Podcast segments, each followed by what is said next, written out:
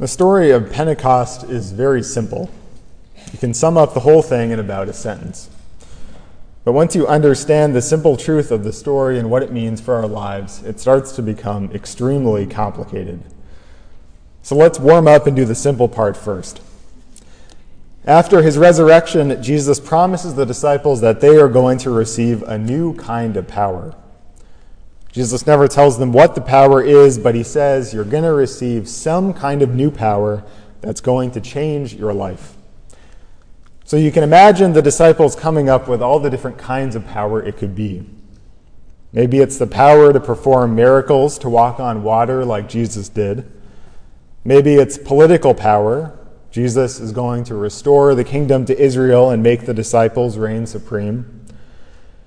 But the disciples end up getting a very different kind of power. St. Luke says that when the day of Pentecost had come, all of the disciples were filled with other languages as the Spirit gave them ability. So suddenly, this group of disciples has become connected to the greater world. They're able to talk to and communicate with Parthians, Medes, Elamites, residents of Mesopotamia, Judea, and Cappadocia. I'll spare you the whole list but there is no one that they are not connected to and responsible for. So keep it simple. Pentecost is the day when we celebrate how the Holy Spirit empowers us to make new connections.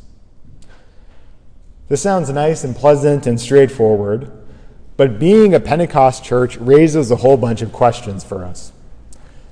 To start with, what is the power that the disciples actually receive?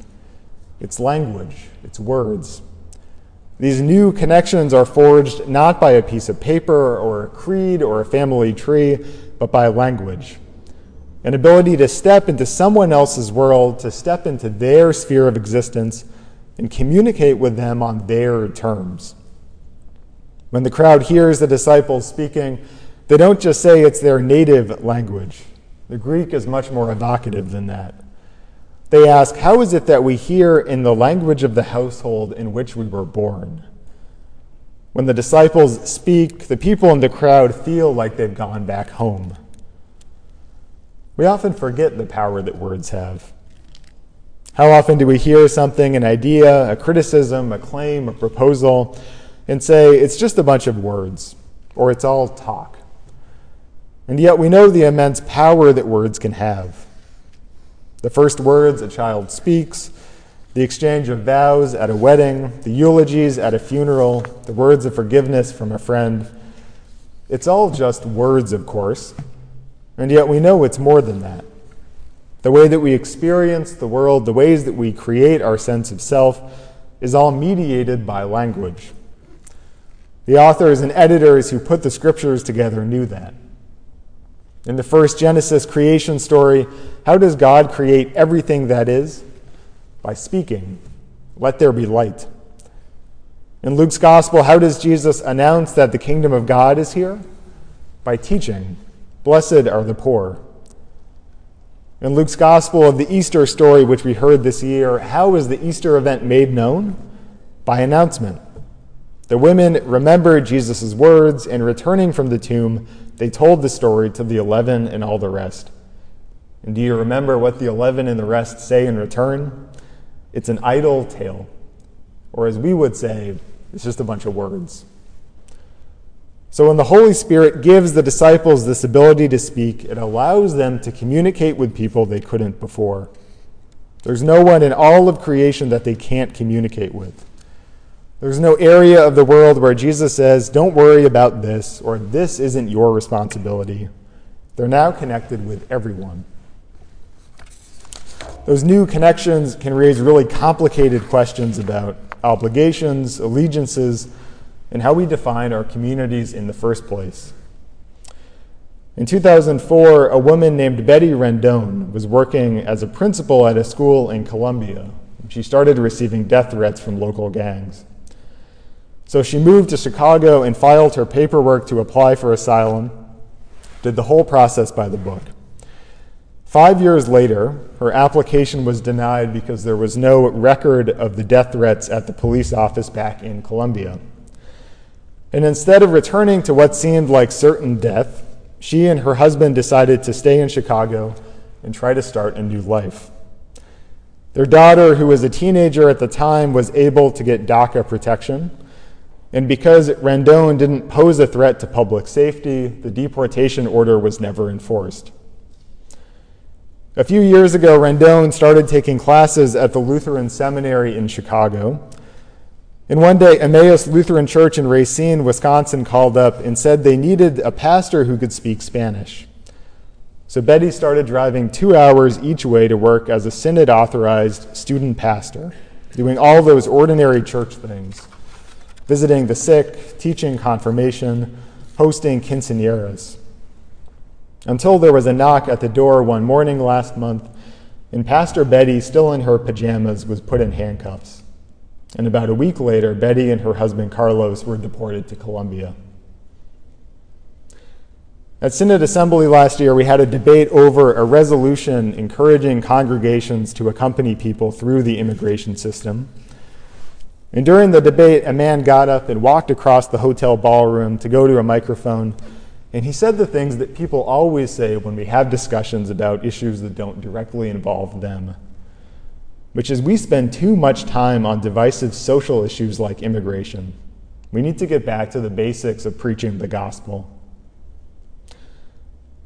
Remember, one Sunday last month, people woke up to go to Emmaus Lutheran Church in Racine, Wisconsin, to do those basic things to hear the gospel preached, to go to confirmation class, to receive the sacraments, to put in a prayer request, to schedule a baptism, to go to premarital counseling, to gossip at coffee hour, to volunteer with Sunday school, and found out that no one had any idea where the pastor was. Being a Pentecost church means that we have to remember what that man at Synod Assembly forgot. He forgot that language matters. That when you talk about the church using language like our church and what we do, that we includes people like Betty Rendon it includes congregations like Emmaus. So, what seems to you like a distracting social issue may actually be a matter of life and death for someone else. Does that mean that we should stop enforcing our immigration laws? No, that's not the point I'm trying to make. But it does mean that when we talk about morally complicated issues, especially issues of migration and the integrity of families, we have to remember we're not talking about some other group of people we have no connection with. Does the fact that Betty Rendon was pastoring a congregation of the ELCA mean she's more deserving of our sympathy? I don't think it does. But it should remind us that if we think that our immigration system doesn't affect us, then our definition of us is not big enough.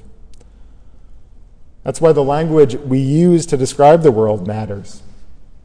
When we hear language about a refugee crisis, we should remember the crisis is not the refugees themselves, but the wars and famines that caused them to leave their homes in the first place.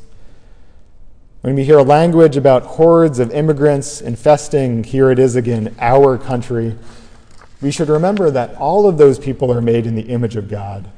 Many of them are members of the body of Christ, and some of them are members of the Evangelical Lutheran Church in America. Those connections shouldn't make us lax, but they should make us compassionate. They shouldn't make us permissive, but they should make us understanding. That if we are distraught that people like Pastor Betty live in this country without the proper documents, how much more upset should we be by the anger, by the violence that pushes them out of their homes in the first place? We have to remember that the connections that God makes with us through the Holy Spirit are not the same connections that we would make for ourselves. They're not the same connections that our country or our families or our political parties or the media tell us are important. Nobody showed up on that Pentecost morning and thought, I really hope the power is the ability to talk to Parthians in Medes. Nobody asked for God to make new connections with residents of Mesopotamia and Judea and Cappadocia. But that's what God does. Those are the connections that God makes. It turns out they are actually us, and we are actually them because we've been united in the risen body of Christ. Our language, our prayers and proclamation, our praises and protests are a reflection of those connections. Does that kind of Pentecost speech go over well? No, it goes over very badly. People say the disciples are drunk, they've lost it.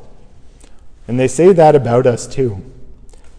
Not that we're drunk, but that we're not playing by the rules that they've built. We had someone at Wyckoff Day just last week who gave some of our folks a hard time.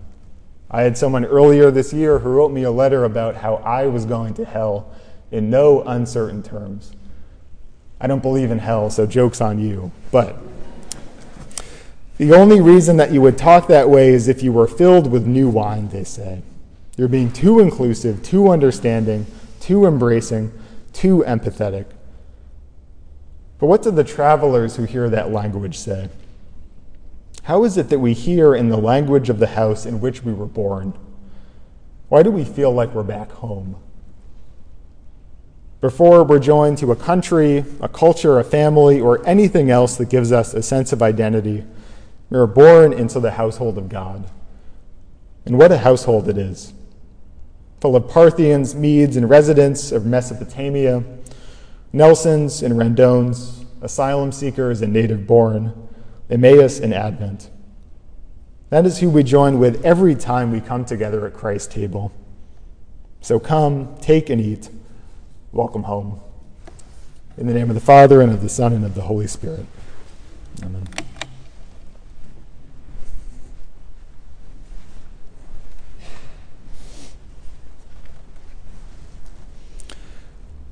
I invite the assembly to stand as we join the church around the world confessing our faith using the words of the Nicene Creed.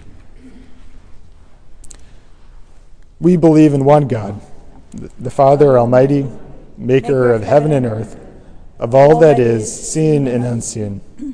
We believe in one Lord, Jesus Christ, the only Son of God, eternally begotten of the Father, God from God, light from light, true God from true God not made, of one being with the Father. Through him all things were made. For us and for our salvation, he came down from heaven, was incarnate of the Holy Spirit and the Virgin Mary, and became truly human. For our sake he was crucified under Pontius Pilate. He suffered death and was buried. On the third day he rose again, in accordance with the Scriptures. He ascended into heaven and is seated at the right hand of the Father. He will come again in glory to judge the living and the dead, and his kingdom will have no end. In the Holy Spirit, the Lord, the giver of life, who proceeds from the Father and the Son. But the Father and the Son is worshipped and glorified, who has spoken